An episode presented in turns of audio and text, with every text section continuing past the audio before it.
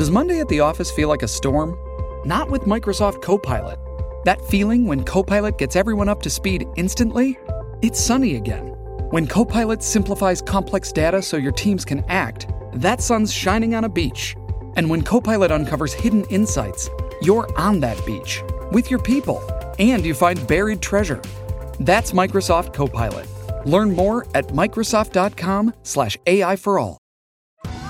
Survivor 46 is here, and so is On Fire, the only official Survivor podcast. And we have a twist this season. The winner of Survivor 45, Dee Valladares, will be joining us every week. We're going behind the scenes of the biggest moments, the how and the why things happen, and the strategy and analysis you can only get from someone like me, a Survivor winner. Listen to On Fire, the official Survivor podcast, wherever you get your podcast.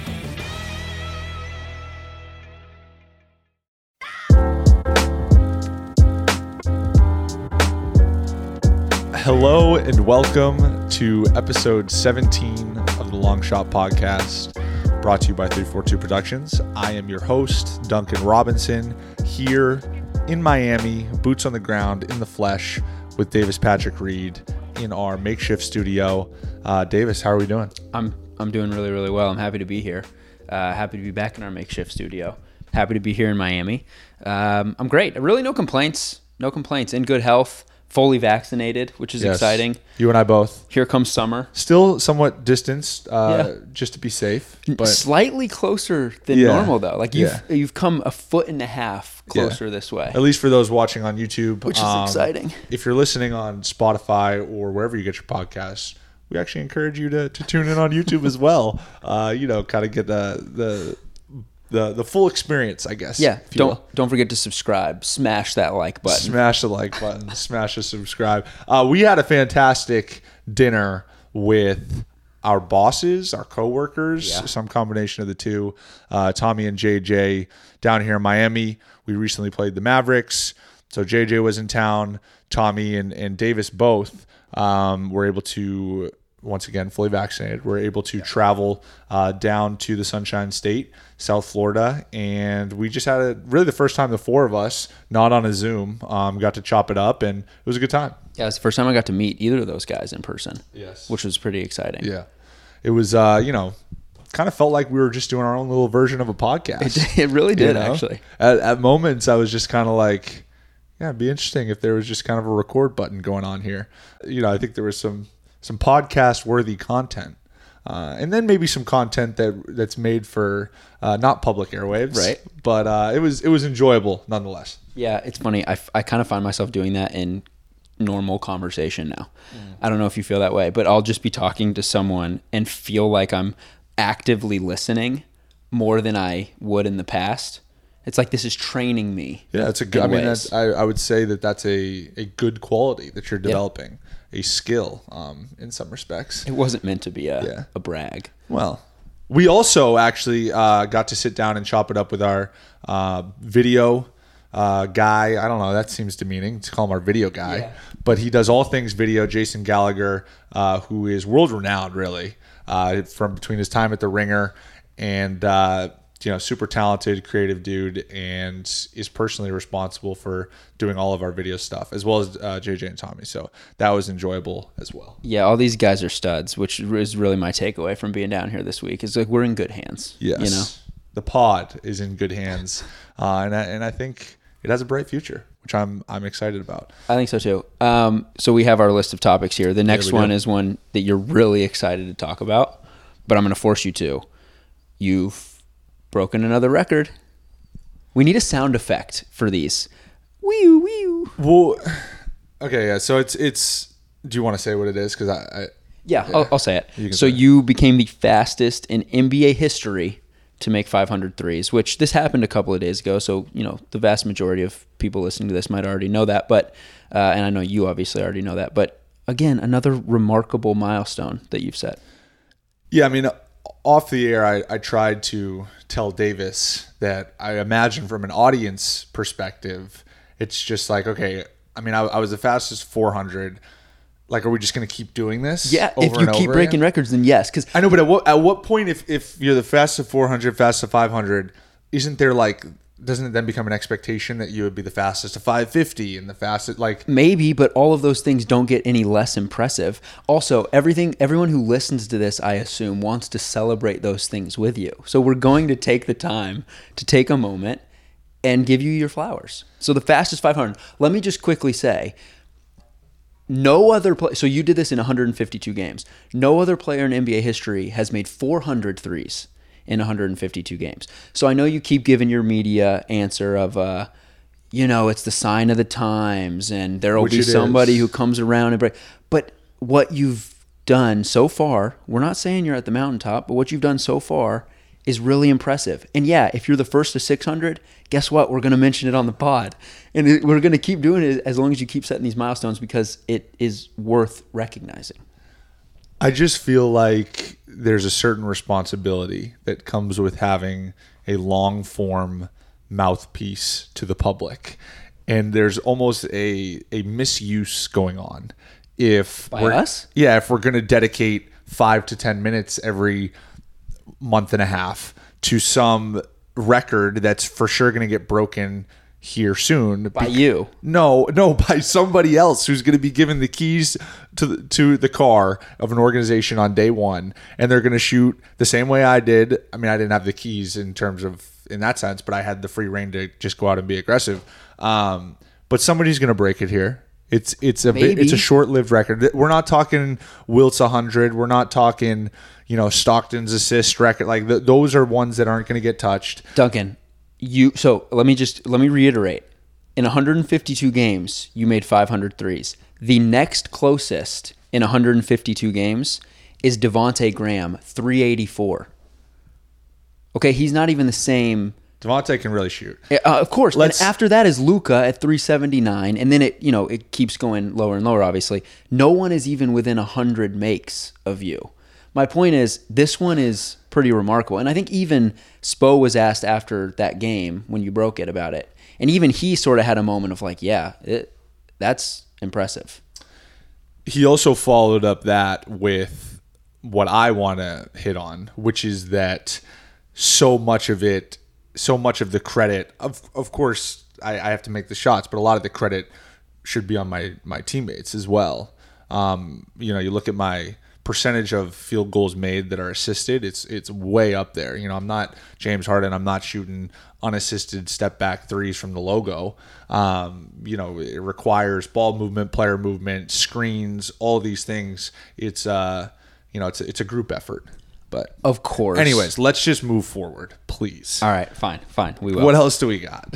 Um, all right, fine. We can move forward. Do you get media trained with this stuff? Like, it seems like you have a, a clear direction of where you want to go with these answers. I had one media training course at the University of Michigan, which was probably necessary because it was basically for all of us coming out of high school. I was coming out of college because I transferred, but us new guys. And, you know, that for a, a lot of us was the first time that we were actually dealing with media exposure. So I had one course or like a little, you know, a couple sessions back then. But uh, since then, no. This is while you're a student at Michigan. Yes. So the NBA doesn't. As do any- opposed to what else? well, I'm just saying the NBA doesn't do anything. They don't sponsor that. Oh, uh, no, I don't believe. I mean, there's like some little stuff in like rookie transition where they just kind of talk about the kind of pitfalls that come with being overly, um, you know, oversharing with the media and the kind of the dangers of that. But uh, no, it, it's not any sort of like intensive course. I mean, the other thing now too is you got to understand guys once they've gotten to this point they've usually played high high level college basketball.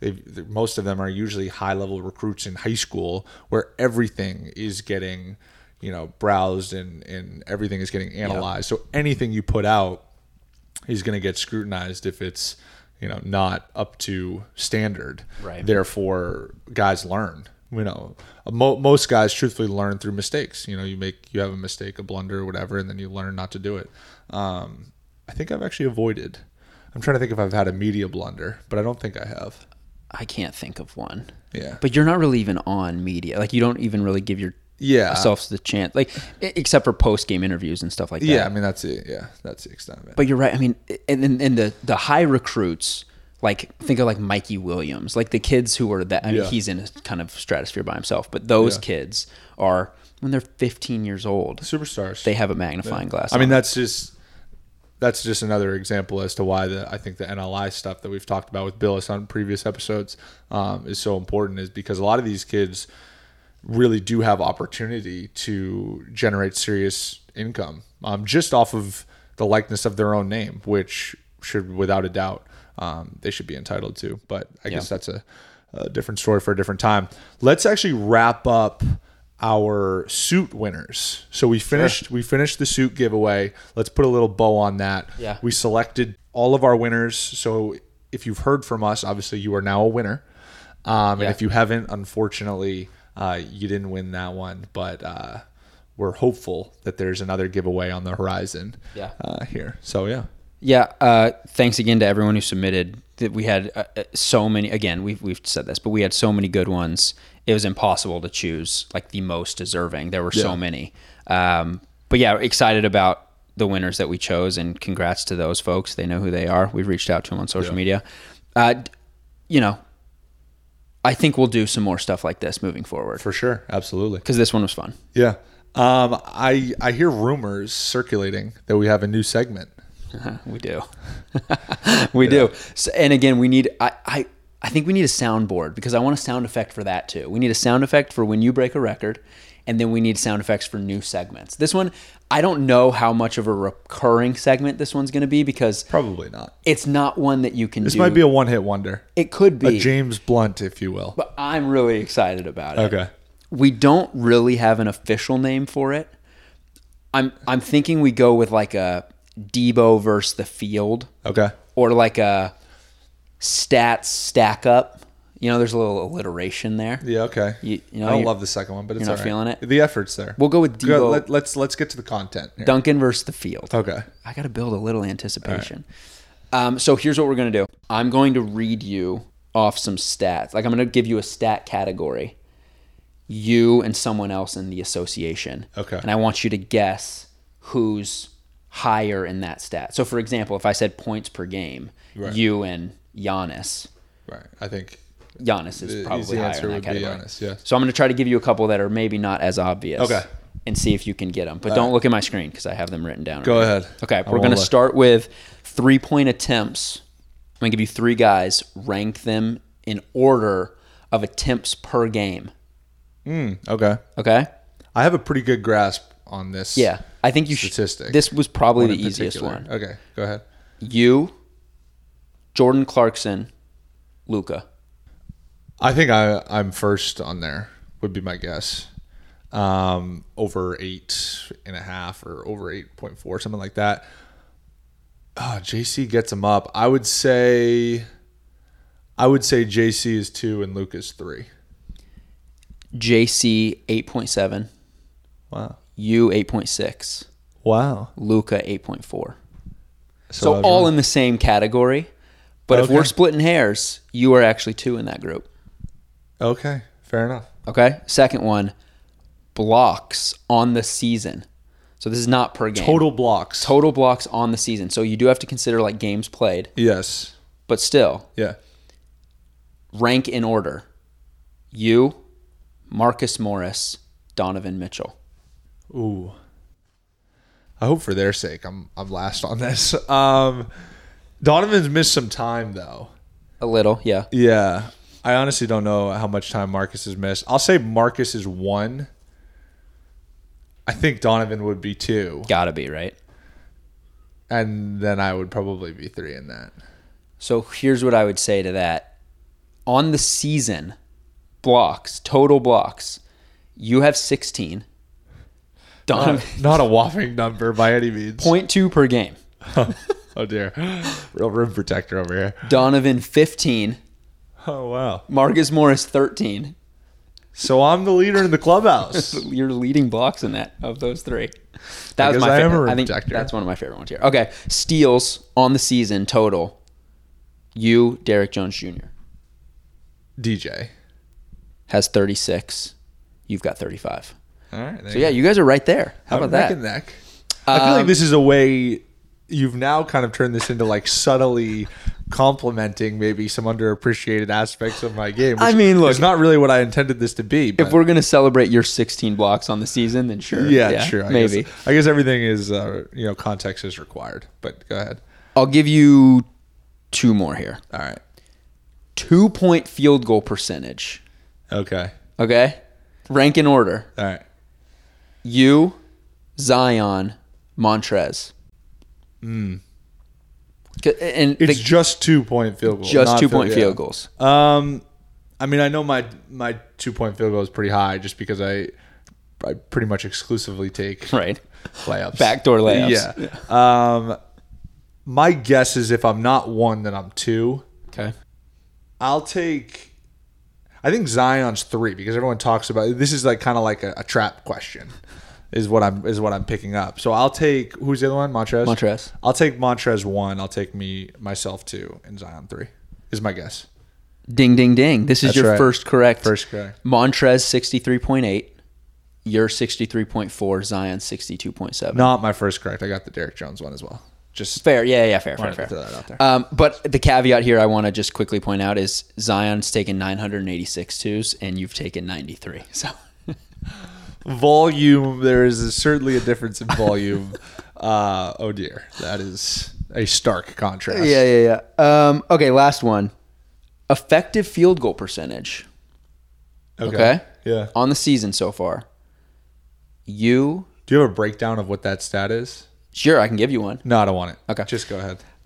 You, Steph, Giannis. Um, I once again, I know this is one that favors three point shooting heavily. Maybe. So my guess would be Steph one, myself two, Giannis three. As of yesterday, so when people hear this, these numbers might have shifted a little bit. Hopefully in my favor. Hopefully in your favor. Yeah. You're at 61.1. Steph is at 61.1. Oh, well. Giannis is at 59.9. So you set me up for fa- for failure there because A little bit of a trick question. There's a tie. There's a tie. Okay. But I think what's remarkable about that is it just speaks to how effective Giannis is, right? Because like you said, that stat favors the three pointer. Well, I was gonna say either that or it suggests how valuable three point shots are. Sure. Yeah, yeah, yeah. I And guess that's the other way to shoot look at them it. accurately. Right. Which you and Steph both do pretty well. Anyways, that was fun. Yeah. I actually thought I, I thought I held my own. You did pretty well. And again, I you know what? It's funny. Uh, that maybe did make it seem like I was trying to give you compliments in some of those, but again, let's just keep in perspective. What we really did is shout out that you have 16 blocks on the season. Yeah, pretty inconsequential number. Yeah, uh, you know, it's, you know, Um. All right. Let's. We got our and that mind you that's taking place of your Reddit question. yeah, th- yeah, I think Yeah, so. that- that makes well, sense. Yeah, yeah, yeah. We're gonna go to our long shot feature. Um, Emily White, Yes. Who is a softball player at Paradise Valley Community College in Phoenix, Arizona. This one was sent to us. Yeah. She got in an ATV accident during a camping trip last year and was unfortunately forced to amputate her leg. Yeah. Which is obviously uh, tragic. But now she's worked her way back onto the field with her teammates less than a year later. Yeah, which That's is an incredible turnaround time. insane. For an amputated Insane. body part. um, I saw I watched a video on her, uh, a news story on her that said I think she was an outfielder before the injury. She moved to the infield just because I think her her prosthetic leg is works better on the dirt, which makes sense. Yeah. So shifted positions. Also, probably a little less ground to cover. yeah, yeah, true. Shifted positions, and then uh, you know just learning to move. Yeah. You know, like forget sports, just like learning how to get through life with an amputated leg is remarkable, and then just within a year learning how to play a new position in softball on it as well is just pretty Yeah. crazy. That's that's remarkable. So shout out to Emily, Yeah. uh, for the perseverance, and it's you know it's always stuff like that that just kind of keeps, you know, our problems in perspective, um, for sure. I like that that's becoming a theme on this pod. What's that? We so so we get into this with Caris. Oh yeah, provide a little perspective. We yeah. got into it last week with Joe. We've Yeah. we've touched on it with a lot of our guests. Yeah, Just keeping things in perspective. I think that's important. yeah. I think I think for me, not that we need to turn this into you know some sort of psychoanalysis. Sure. But I think so much of that literally just boils down to empathy, of just thinking of other people more, and Yes. of yourself a little bit less. Um, it's certainly something that I strive to do. Um, you know, of course, I think everybody could be a little bit better than, with that, and I think if everybody did try to be a little bit better, we'd be a little bit better off as a uh, society. I like to remind myself sometimes that nothing matters, and I know that that sounds really dark or or uh, depressing, a little ominous. but we are. F- let's get really existential for a second. We're just floating on a planet in space, and you know, it's like it's important to keep that stuff in perspective. You know what I mean? Like it's like looking up at the stars and looking at everything out there, and just think, you know what, we're really small in the grand scheme of all of this. Let's just, you know, try to be kind to one another and be happy. Yeah, I mean we've we've covered a lot of bases uh, with the, with this opening. Um, let's get to our, our conversation with Caris. This is a fun one. Obviously, a you know college teammate and close friend of mine.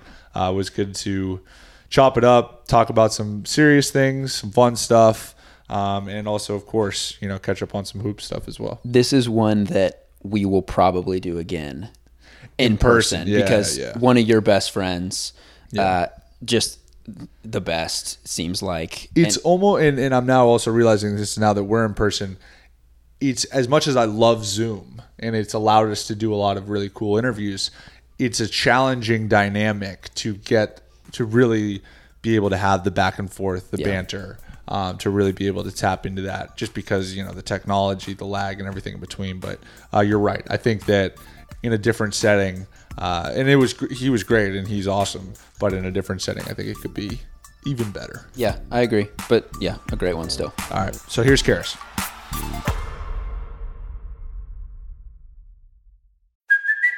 Hey, it's Kaley Cuoco for Priceline. Ready to go to your happy place for a happy price? Well, why didn't you say so? Just download the Priceline app right now and save up to 60% on hotels. So, whether it's Cousin Kevin's Kazoo concert in Kansas City, go Kevin, or Becky's Bachelorette Bash in Bermuda, you never have to miss a trip ever again. So, download the Priceline app today. Your savings are waiting. Go to your happy place for a happy price. Go to your happy price, Priceline.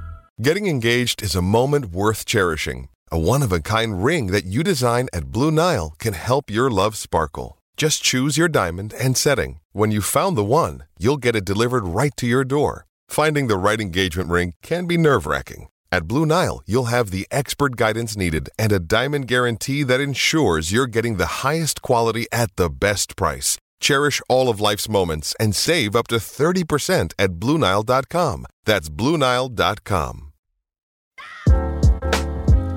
Welcome back in to the Long Shot Podcast, joined by an Ohio basketball high school state champion, a University of Michigan legend in the flesh, a guy who embodies work ethic, resilience, and competitive grit.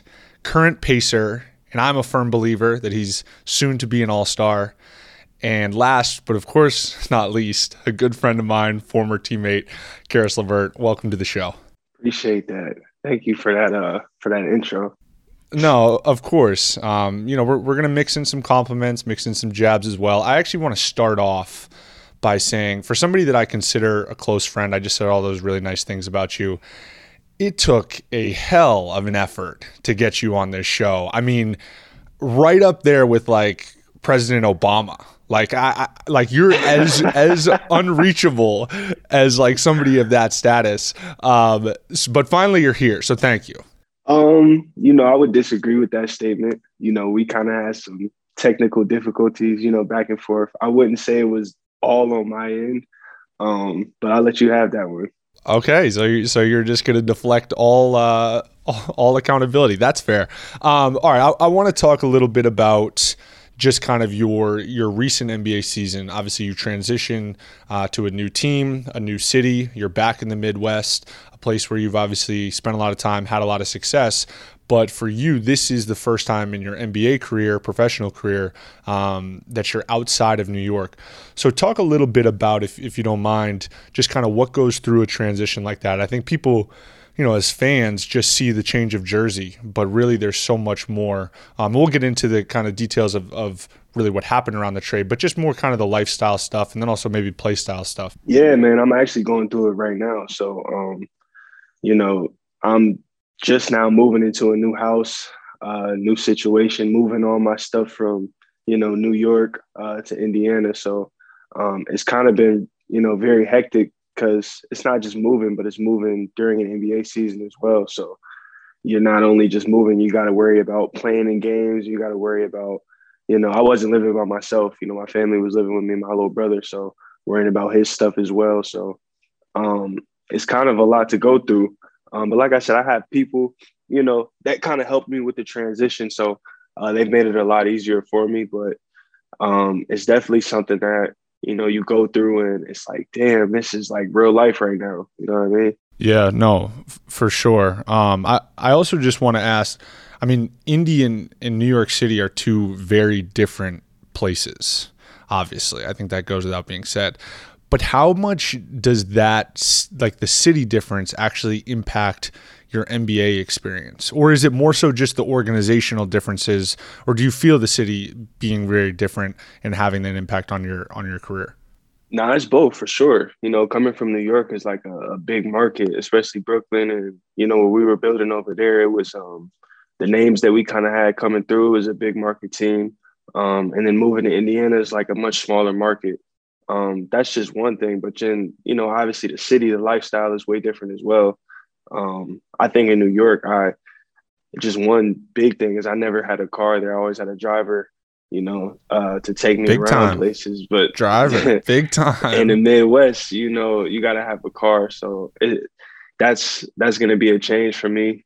But you know, it, it's just a lot of differences. It's it's a lot of differences going from East Coast, you know, a big city to um, a smaller a smaller market team. But you know, I'm really enjoying you know playing in Indianapolis so far, and uh, I can't wait to see what the future holds for sure. It's so crazy. Like in no other profession other than professional sports, do you just get a call that now you're moving cities? So do you just like pack a duffel and go to Indiana and then the rest of your stuff comes whenever it comes? Like are you in a hotel? How does that process all work? That's exactly what happened. So it was like I got the call, and then um, I was there. I was still in New York for maybe like a day, and then the next day, you know, I headed out. Me and my brother, we headed to uh, to Indianapolis, um, and we were kind of just there. I was in a hotel for what like a month and a half, two months, um, just there. I just moved into my house like last week, to be honest with you. So we were in the hotel for that long, um, and I had a, a duffel bag and you know, my brother was back and forth transporting my stuff. Um, but I kind of, like I just said, I'm just getting settled now, and it happened what three months ago. So that just gives you a little bit of insight into it. Yeah, obviously the the player movement was well documented from like an NBA media standpoint, but then another huge storyline that obviously many people know uh, that came from that whole trade was the your your health and, and what ultimately came to light uh, during uh, the the screening, the the physical, um, and what ensued afterwards. I can't even. Obviously, first and foremost, everyone's so happy to see you now back on the court playing and, and healthy. I can't even wrap my mind around what that must be like to go from first finding out you're you're being traded, you're moving your whole life, but then there's also got to be a, a perspective shock of like now you're going through like that's one being traded is one form of adversity, but now this whole you know the the tumor that came to light that's a whole different form of adversity. Um, can you just speak to that just a little bit, maybe how that kind of happened and and whatever you're willing to share. Obviously, not trying to put you on blast over here. Yeah, well, it was uh, it, it was like a whirlwind, man. It was like they called me. It was like you're getting traded. You're going to Indianapolis. So boom, I go to Indianapolis. I'm there getting my physicals. Um, early in the morning, like 6, 7 a.m. But I'm in the hospital for a long time. I'm in the hospital for like, what, three, four hours. I'm like, what is going on? So I'm asking the nurses, like, what's up? And they're like, yeah, we're just running some more tests. You know, it'll be a couple more minutes. So they finally let me go. As soon as I leave, I get a call, you know, from a random number because I don't know anybody there yet. Doc calling me like, yo, you don't know me, but this is doctor, this is doctor such and such. And he's like, um, you won't be traveling with the team today. You know, we found somewhere MRI. I'm like, what? Like, what do you mean? And then he told me, he's like, "Hey, we found a tumor in your left kidney." I'm like, "What?" He's like, "Yeah, I know it doesn't make a lot of sense, but um, we got to run more tests before obviously you're cleared to do anything, um, and before the trade even goes through." So it was like two or three days before anything went through. So I don't know if y'all can remember, but like uh, it was a lot of speculation. Like on Twitter, it was like the trade might not go through. Someone failed their physical. It hadn't came out that it was me yet. So people were like, "What is going on?" Um, so finally, the news dropped, and everybody was like, "What is going on right now?" So it was it was crazy.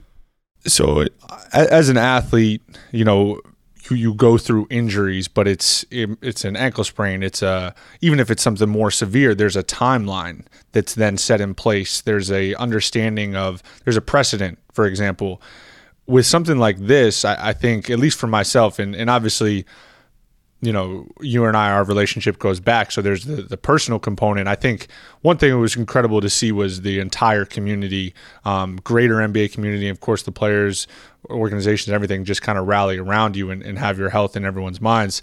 But I got to imagine that there's just this anxiety around okay, what does this really look like moving forward? This isn't like a, a sprain where I'm out four to six weeks or even like something more you know severe like some sort of tear where it's months like what is when those initial hours is it like am, am i am i going to be able to play basketball again? Am i like was, were these thoughts going through your mind? For sure. I was in shock. I was like i didn't really say too many words. You know i like hung up on doc. I called him back like three or four times because i couldn't even figure out the words to say. You know what i mean? I was just stuck. Um and I was stuck for a couple days. I didn't even tell anybody. I don't think I told you for like another two or three days. Uh, you, I remember you were one of the first people I told, um, but like I didn't tell a lot of people. Um, and then the news finally came out, and then it was like everybody was on my phone. You know what I mean? And that was something that I didn't necessarily want really anybody to know because that's such you know personal business. But um, I think somebody had leaked it or something like that and then a, a small story came out so it was like you guys better just get on top of it and you know let people know what's going on. Um, but it was definitely a time where i was like i didn't know if i was going to be able to play again. I didn't know if i was going to be good just you know in life in general you know what i'm saying? So um, it definitely put a lot of things in perspective for sure. That the idea of keeping basketball in perspective is something that we've talked a lot about on this podcast with previous guests. And for example, we just had Joe Ingles on last week, and you know he was saying his son being diagnosed with autism was one of the best things that happened actually for his playing career because it actually helped him reframe you know how he would approach his games in that it, it just you know it's, it's just basketball. I'm curious and maybe you aren't far enough removed. Um, obviously you're you're back out there. I mean you had 35 last night. Um, do you feel and maybe it hasn't in this this near near uh, you know recent memory, but like, do you think that this will have an impact as, on your ability as a player and, and actually help um, you know with your, your on court success, or maybe not? Yeah, absolutely, no, it absolutely has already. Um, every I feel like every time I even touch the court now, it's like I'm thankful to, and I've always been, you know, very thankful to be playing a game. But it's more so now that I'm just thankful to even be out enjoying the game that I love. Because past couple of months, I was cooped up in a hotel room, you know, stomach hurting, uh, wishing I could hoop. You know what I'm saying? Because basketball is an outlet for me. You know, when things not really going the way I want, I, I hoop. But obviously, I couldn't do that. So, um, you know, for me, it kind of opened my eyes to like, damn you, and you're not gonna be able to play basketball forever too. So cherish the moments that you do have. So uh, ever since I've been, you know, back playing, I've always tried to keep that joy and keep that perspective. Like just a couple months ago, you was on the hospital bed, you was in a hotel bed, couldn't hoop, you know, so your knees may be hurting today. You know, you may not feel like going out and playing, but at the end of the day, you you, you feel me? This is your job. This is this is what you love to do. So you might as well do it while you can.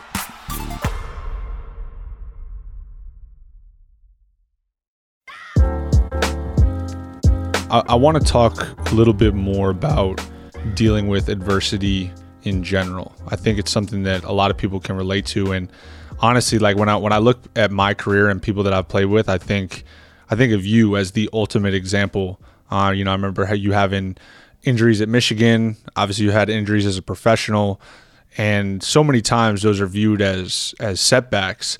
But I think one thing that is I've always just had so much respect for about you is that in those moments when you're not on the court, one, I always know you're putting in work because you're like maniacal with your approach, uh, which we'll get into at another time. But like, how have those moments, those setbacks, and, and it doesn't have to be necessarily the most recent, but like speak to how you deal with those, how you maintain the perspective, how you, you know, because so much of it obviously is, is the physical setback, but like it's the emotional toll, the mental toll of, of not being able to do what you love. Um, just speak to how, how you've learned to like deal and handle with, with moments like that. Man, to be honest with you, that's it's tough, bro. I try to just keep the my end goal in mind, you know, um, and try to just tell myself it's not gonna last forever. You know what I'm saying? The, the pain that I'm feeling, the pain that I was feeling a couple months ago in my stomach and in my in this area, it wasn't gonna last forever. Um, and I just try to, like I said, like I'm gonna be playing in a couple months, so just keep your mind right and try to watch as much film as you can. You know, do the little stuff that you can, so when you get back, you'll be that much better. Um, but it's hard, man. A lot of people, a lot of people will tell you that who kind of go through injuries. It's like, like you said, the mental and emotional part is harder than getting through the actual injury because it's like, damn, I've been I've been out for this long. Um, I don't feel comfortable coming back. You know, you have, um, you know, just you know regular thoughts. Um, confidence may be lacking when you come back. You may not feel, you know, as you know, your win may not be back. Um, I know that was something that I was coming through, going through when I was coming back as well, and it was like just getting through those initial emotions uh, for me was the toughest part. But once I got through them, it was like riding the bike again. You know, I've been playing basketball since I was a little kid, so um, that joy and that love never left for me. It Caris. It takes me to your open letter that you wrote coming out of Michigan to GMs, which I encourage everyone to go read if they haven't. That's a And it- gem. That's a gem. It's a gem, and it's exactly what you're talking about. It's just acknowledging kind of everything that you've been through, but shown that you've bounced back every single time, and that's continued in your professional career. But I, I do want to go back to Michigan, and particularly 2014, I think, when uh, a young Duncan Robinson made his way onto campus as a redshirt. Can you just shine a little light on maybe uh, what a what your first impressions of a young Duncan Robinson were? Yeah, man, it was like he was like a deer in the headlights. Um, but um, everybody kept comparing him to uh, Nick Stauskas. You know what I mean? Because Nick had just left. He was such a great shooter. Um, he was like, you know, Big Ten Player of the Year. He was one of the finalists for the Wooden Award winners. Uh, we had a great season with him and everything like that. And then, you know, Nick came, similar build, um, you know, similar player, um, but he was coming from a D3 school. You know what I mean? And he had made some noise there, and everyone was kind of like, you know, can he trans like will it translate? You know, will he have enough confidence to be able to do that at this level? Um, and Duncan was always in the gym. I'm someone who was always in the gym as well. So like late nights, Duncan would always be in the gym, and I would always see him in there. And, you know, his retro year, obviously he couldn't play in games, but I think in those moments you kind of see who's really serious about it. Um, and you would always see Duncan always just around the gym. You know what I mean? Getting extra work in, you know, talking to the guys, just being around the game. And I think you saw that love for the game when he was super young. Um, and then his first, what, six, seven games playing, uh, you saw the talent, you know, jump off the page right away. He was shooting like, what, 60 some percent from three, leading the country right away. So it was like, wow, this is crazy. Dunk, I'm curious then what your first impressions of uh, of Caris were because then, like you said, I, I imagine Caris is right that you're a deer in the headlights showing up on campus, and then you're looking at like the big man on campus, Caris LeVert. What's what you know? What are you thinking when you're in those first practices? I mean, so they had just lost in the Elite Eight. Uh, Caris had got gamed by Andrew Harrison uh, at the buzzer to lose on It the left. Aaron. Aaron Harrison. Aaron Harrison uh, at the buzzer to lose, uh, hand down, man down, uh, type of type of thing. But uh, you know, a lot of those guys left. You know, Glenn, Mitch, Nick, and Caris could have left. I think Caris. I don't know Caris. I think they were saying you could have been like a late first round pick for sure. Would have been drafted. And I know you were thinking about leaving, right? Mm-hmm. Yep. Yeah. if So it was honestly, if it was like today, I definitely would have tested the waters, and I probably would have ended up leaving. but the Right. rules were a little bit different back then. Yeah. You know what I mean? Yeah, because uh, you would have worked out for a team, and they would have been like, "All right, this dude Yeah. is 175 pounds and has straight game." I guess at that point you were what 190. Yeah, I was I was small. I was I was yeah. Yeah. Um, so, anyways, I get on campus, first open gym. It's legitimately, I mean, the entire level is like beyond anything that I'm ready for at that point, first of all. But Caris legitimately looks like he's playing a different game. It's like it's like when you watch somebody that is just so much so advanced and it's like he's moving at different speeds like controlling the whole pace and this is just pickup right like nobody can stay in front of him uh like early on it was like Jamal Crawford vibes like crazy like shifty threes all this stuff but I actually there was actually a, a night that uh, this was probably two months into my time at Michigan, uh, maybe not even actually, maybe like a month and a half. Uh, me, you, and Derrick playing King of the Hill in the PDC late night. I'm like, I was just working out. You guys were in there, like whatever, trying to hoop. You're like, yo, you want to play one on one on one? I'm like, yeah, let's go. So I'm already in over my head. Like I, like come on, man. Like I, I can't do anything. I definitely, I definitely can't guard either of you. But like maybe I'm like, all right, I, maybe I can get a bucket, like mix in a bucket here or there. I didn't even have the chance to. I never got the ball. I don't think I got a single stop the entire time. I literally looked like a traffic cone trying to stay in front of these dudes. And it's the crazy thing about it is it's three dribble one on one. So it's not like they can do anything crazy. I'm like, all right, you should be able to contain somebody in three dribbles. No. I couldn't I could not guard my own shadow. I felt like after that. It was crazy. And I was walking back.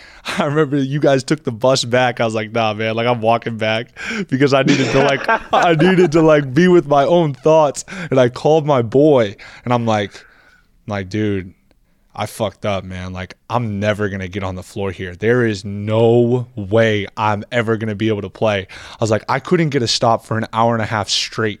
There is no way I can play at Michigan.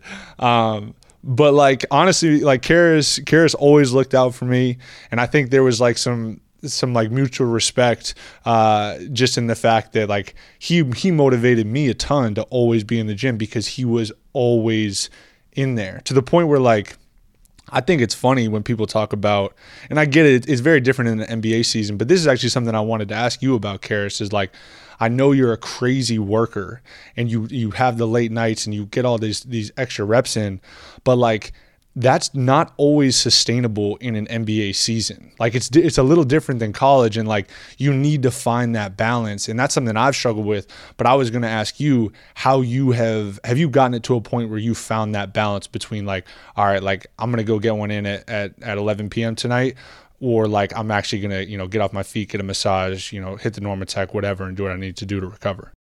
For sure. That's like the that was the hardest part for me. It took me what like three years to just get in a routine where I was like, okay, I feel comfortable getting work in here. This is my off day. This is light work. You know what I'm saying? I, I just now last year was I got to a point where I'm like, I felt like I actually knew what I was doing when it came to that. But before that, I was struggling with it. Like I would work too hard. I come into games, I would have no legs and shoot like two for 10. And it really be because I was in the gym last night until like 12, you know what I'm saying? Or I wouldn't go in the gym and my legs would feel great, but my game would feel nasty. So it'd be like, you know, just finding that balance. But I, like I said, it was probably like a year ago when I found like, okay, this is what I need to be doing. I need to take this amount of off days per week.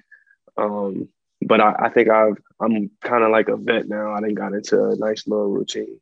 Yeah, in, in that same kind of area of of discussion, I want to ask about your off seasons because obviously off season you're able to kind of like beat up the body a little bit more and like push it. Um, and, and that's not to say that you, I'm sure you still prioritize recovery in the off seasons as well because um, it's incredibly important. But what, how do you approach your off seasons? Is it like, are you just kind of just working, checking boxes, like trying to get workouts in? Or are you like very tactical with like, look, I want to add this to my game this summer? Because I think one thing people have seen throughout your career is every year you've gotten better and every year you've improved and gotten more and more comfortable. So what is what is that offseason kind of approach look like for you? Yeah, the first couple seasons, um, it was kind of like I didn't really have a specific plan. I was just kind of, you know, I never really had a trainer before. So I was kind of just by myself, just working on the stuff that I know how to do, just trying to get better at the stuff that I'm already good at. You know what I mean? But um, this past summer, I started working with Alex Bazzell. Um, and, you know, he, I feel like he's really taking my game to the next level. Um, I was with him and Kai and Kevin almost every day since quarantine started. Um, and we were working sometimes twice a day um, and just working on specific things. And that's kind of the first time I really worked on like, all right, I'm gonna work on getting to my spot today. I'm working on getting to this spot right here and knocking down this shot. And that's the first time in my career I've done that. Um, and since I've kind of been working that way, I've kind of felt my game just get better each and every single day, really. Um, having like a specific plan that I'm going to every day and having like a specific routine that I'm doing every day. Um, and I kind of carry that through the season as well. I think that that was fully on display in the bubble, which was when, you know, obviously you guys as a team, Brooklyn at that point were totally depleted. Um, but it was an opportunity for you to just have the ball in your hands. And I think it's funny because I, I just remember everyone going crazy about how you were killing. And I think a lot of people who who knew you and, and know what you're capable of were like, all right, like yeah, of course. Like he finally has like the ball like really in his hands and, and, can make decisions. I mean, you had like you had a 40 point game, you were getting doubles, like all sorts of stuff, and you sh- you were showing your ability to distribute. How have you seen this is also something we've talked a lot about on this podcast, but like how have you seen situation impact your performance? Because I, am a firm believer that like as you move up and, and, particularly at the NBA level, like situation is is everything. Uh, so how, how how have you seen that ring true in your career? Man, situation is in the NBA. Everybody can hoop. You know what I'm saying? When we get to this level, everybody can do something. Everybody was the man. Everybody showed glimpses of being special. So it's all about situation. It's all about you know, how you're used in a specific system. It's all about, you know, who you want to court with. Um, and I feel like, like you said, that was on full display for me in the bubble. Uh, I've always, you know, played like that. You know what I'm saying? So when people were, you know, giving me credit and stuff like that, it was kind of like, all right, that's kind of just how I see myself. You know what I mean? Like, that's just how I feel like I play the game. I mean, it may not always show like that to other people, but in my mind, that's just how I play. So for me, it was kind of like, what is everybody so surprised about? Um, but you know, in the NBA, it's so many talented guys. You know what I'm saying? So it's so many guys that can do so many different things. Like in Brooklyn, I was playing with my first couple years. I was with D'Angelo and Spence, who are super super talented guards. You know what I'm saying? And it's hard sometimes to split up the ball between three ball dominant guards who all can do so many great things with the basketball. Um, and I think at times, you know, one of us had to take the back seat. You know what I'm saying? Um, you know, obviously D'Angelo emerged to the All Star, um, and Spencer and myself, we both got hurt that year. Um, but it was times early in that season when you know me and Spencer were on the court and D'Lo was on the court, and D'Lo probably felt as if he should have been on the court. Um, and it's just it just works out that way. You know what I'm saying? Because like I said, the NBA, has so many guys that are so talented.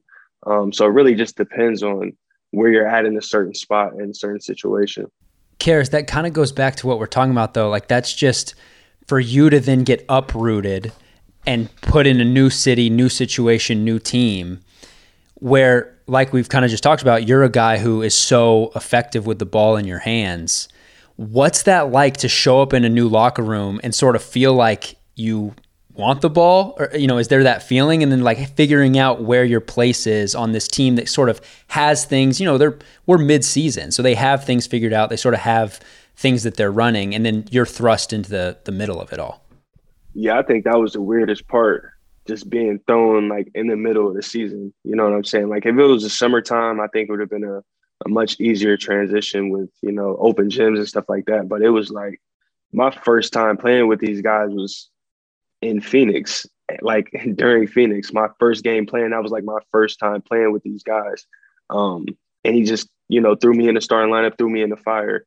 Um, so it was definitely tough. You know, the transition was tough at first, but you know, I got great teammates and you know, they're stressed to me every day to just be aggressive and be myself. So they make it super, super easy on me. But not every situation is like that. You know what I'm saying? Not every locker room has guys who are going to tell you to go out there and be aggressive and go out there and, you know, be creative and do what you do. Um, so that's a that's that's definitely a testament to the guys in the locker room. Um, but it's not like I said, it's not always like that. Like some guys walk into situations where, you know, they already have guys who kind of shoot 20 times a game, or they already have guys who have the ball in their hands, and you kind of just got to find your way.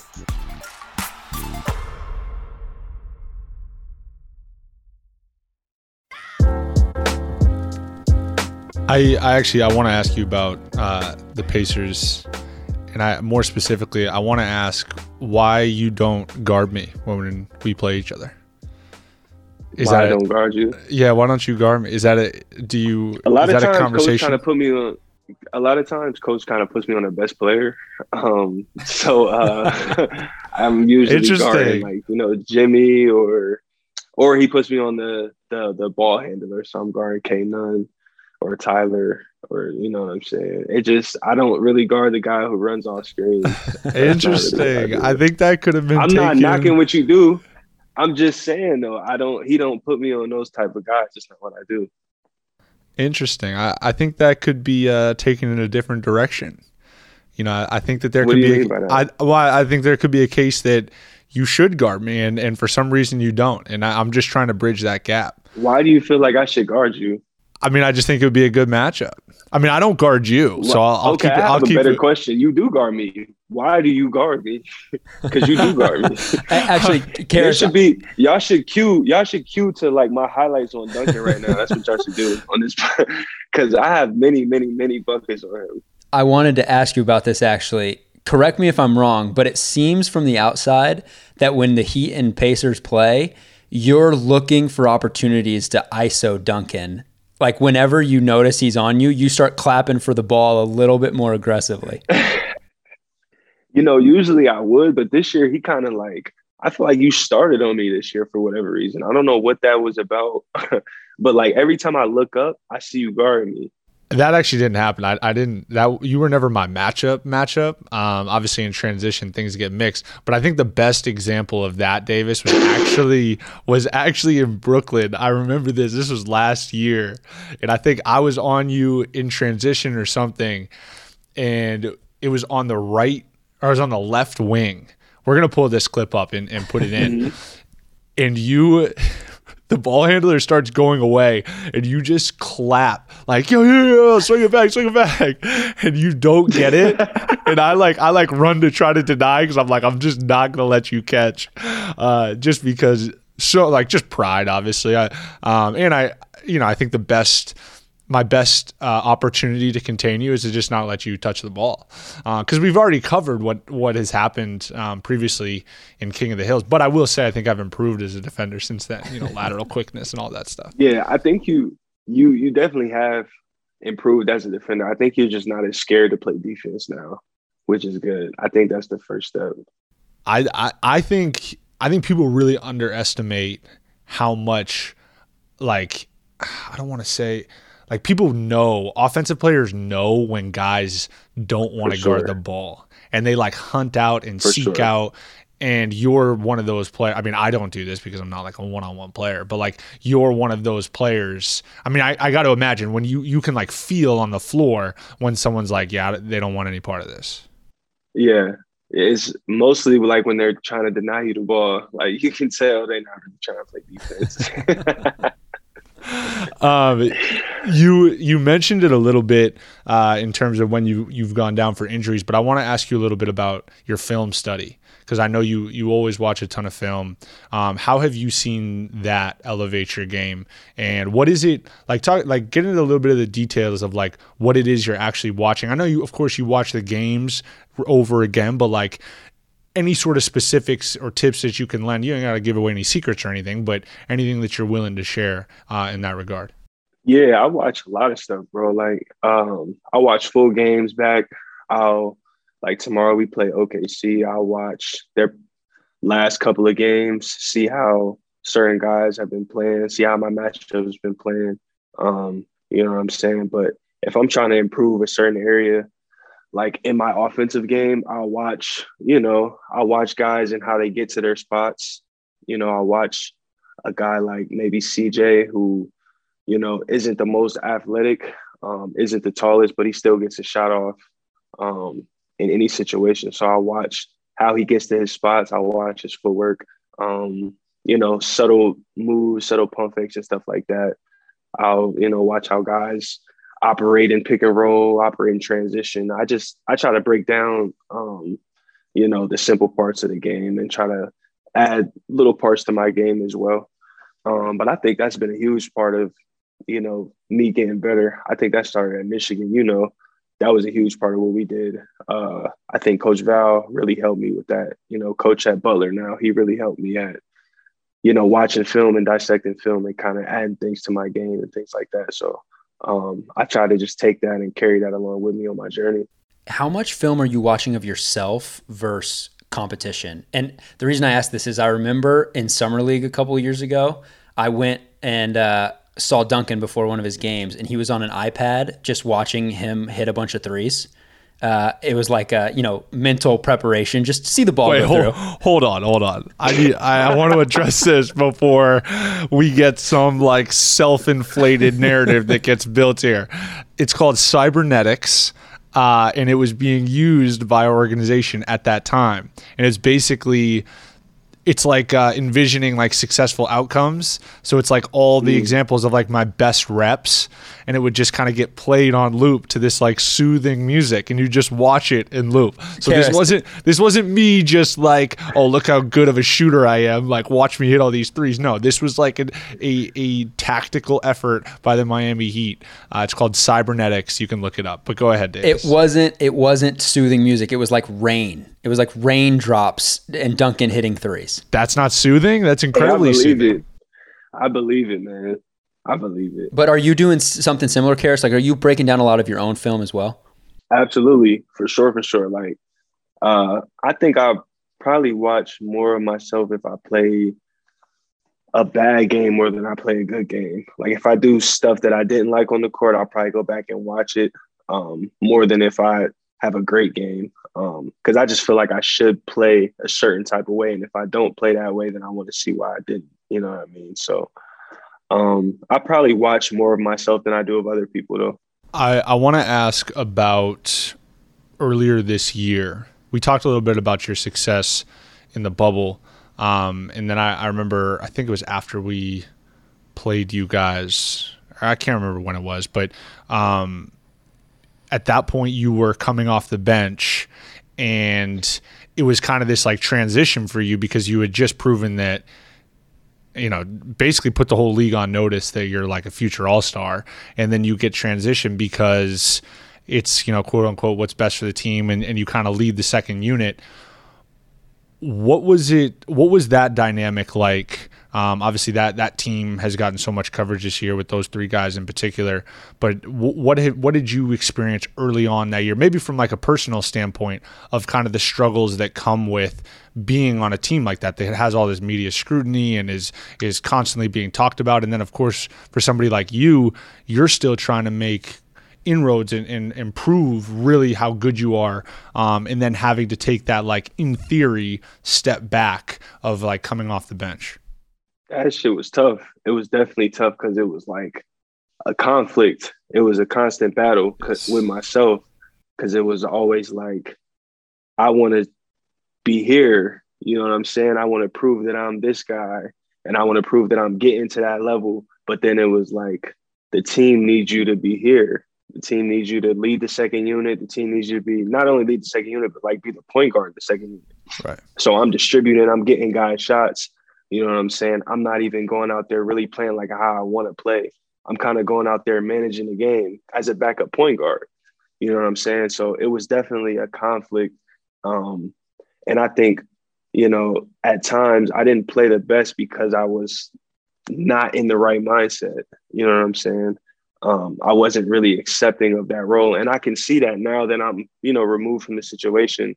Um, I wasn't really accepting to that six man come off the bench as a point guard role. That really wasn't what I was trying to do. Um, you know, and you know, things happen. Maybe it was for the best. Obviously, at the time, um, you know, it hurt to be traded, but it was like I don't know if that was the best situation for me in my career at that point for sure. Yeah, I think that also just speaks to what we've already touched on in this conversation of like it's so hard to play well when you're not first of all right in the mind or like in a situation that's mm-hmm. conducive to your success. I want to ask you about kind of that mental performance stuff. Um, obviously, you know, I've, I've, spent a lot of time around you, and, and one thing I've, I've really noticed is how intentional you are with your goals, uh, what you envision for yourself, what you want for yourself. Where did you kind of like first hone those skills? Was it Michigan? And how have those skills and like being very intentional uh, about what it is you're going after developed over your career? Yeah, started at Michigan. I think uh, before I met Coach Beilein, I wasn't in any of that meditation or um, visualization, any of that type of stuff. But I think my first year, um, Coach Beilein had a lady come in and speak to us about it. And like ever since then, I kind of just do it naturally now. I meditate before games. I do visualization exercises and stuff like that. Um, and it's just like a part of my routine now. Um, and like people ask me about it and it's just it's so normal to me it's it doesn't even seem like a big deal anymore um, and i know some guys are into it i know you kind of get into it sometimes as well um, but it's something that has just like become a part of my routine and I honestly when i don't do it i just feel off you know what i'm saying yeah for sure as you know for example like if, if there's like high school players right listening is that something that if you had known in your high school career like that you would have tried to implement into your routine as well? Yeah, absolutely. Absolutely. I think uh, I was watching an interview. It was like Jamal Murray. He was saying that his dad had him meditating like since he was a kid. Um, and I thought that was crazy. I saw a tennis yeah. player said the same thing. Like their mom had them meditating since they were young. Um, and I was thinking, like, man, I wish I was meditating when I was a kid because once you get in like those deep states, it's like nothing can break your concentration. Um, and I think you know the the sooner you start it, you know, the better that you become at it. Like the more you do it, it's one of those things. Like the the more you do it, the better you become. Um, so if I if I'm a high schooler or if I'm you know uh, a younger player trying to get better, I definitely would um, utilize those things for sure. I uh, I want to just take it off the court for a second you know, obviously our profession is very like high performance, high anxiety. There's a lot of stresses that come with it. You know, constantly under you know media ridicule, everything in between, limelight, all that stuff. What have you? What is it that you kind of? And I'm not looking for like activities, or maybe I am, but like in terms of off the court stuff, what have you found has been like soul filling for you in terms of giving you like value off the court, provided you perspective off the court. Um, it, are are there are there parts of your routine, parts of your day that you've implemented um, that have helped in that regard? I would say just um, really utilizing my off days is just kicking it with my family. You know, kicking it with my little brother, making sure I, you know, spend time with him, spend time with my mom.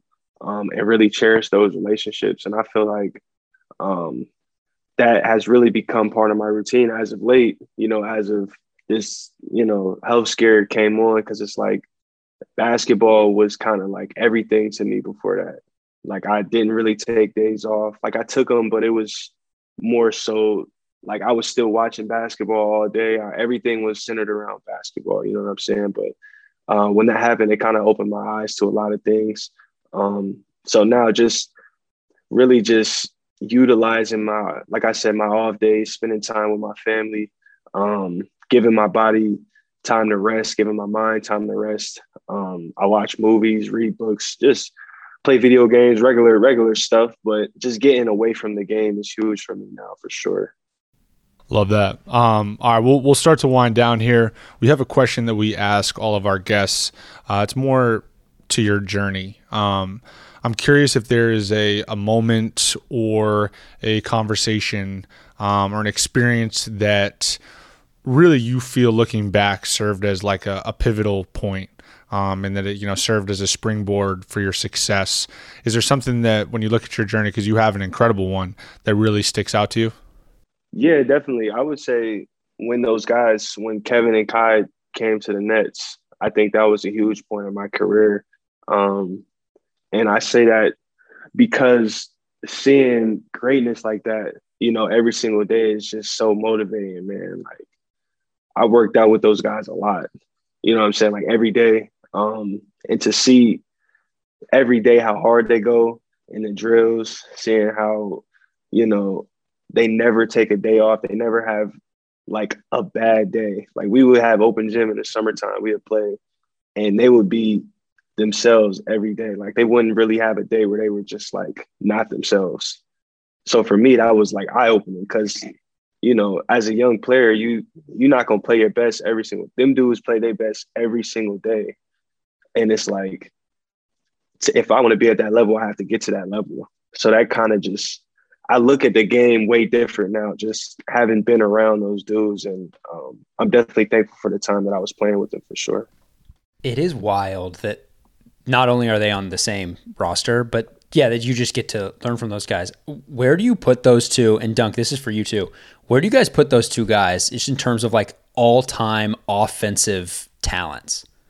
I, I They think top three. Yeah, I mean, I I think Kyrie is. I mean, for me, it's like if if you if we talking just skill, if we talking skill, I would say Kyrie's the most skilled player of all time, and then I would say like uh pound for pound or for size, Kevin is probably the most skilled player. Like I don't Yeah. think we've seen a seven footer be, be able to do what Kevin does. So that's why I say they top three, top five. I mean, I wouldn't say there's guys that are more skilled or better than what they do. I think there's definitely guys who are obviously have done what they've done, like, but just more skilled or being able to do more with the basketball that they, than they can do. I don't think that we've seen that. Yeah, I was gonna say. I mean, you can look at like numbers or championships and make an argument that so and so's better, or this or that. But in terms of ability, it's like I watch I watch Kyrie, and it's like it's almost like he on purpose makes the game like more challenging for himself just because he can.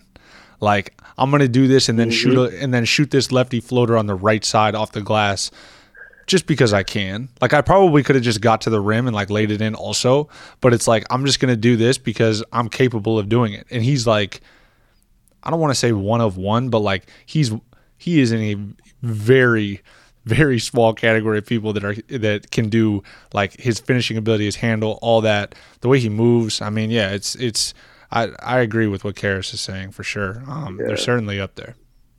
All right, let's let's get to our undrafted segment. We'll wrap it up here. We'll let you go. Uh, you got a big one tomorrow, so we'll let you uh, get to bed here. But uh, not that it's that late; it's, it's like 8 p.m. Um, but it's uh, we got our undrafted segment. I'm gonna lead it off here.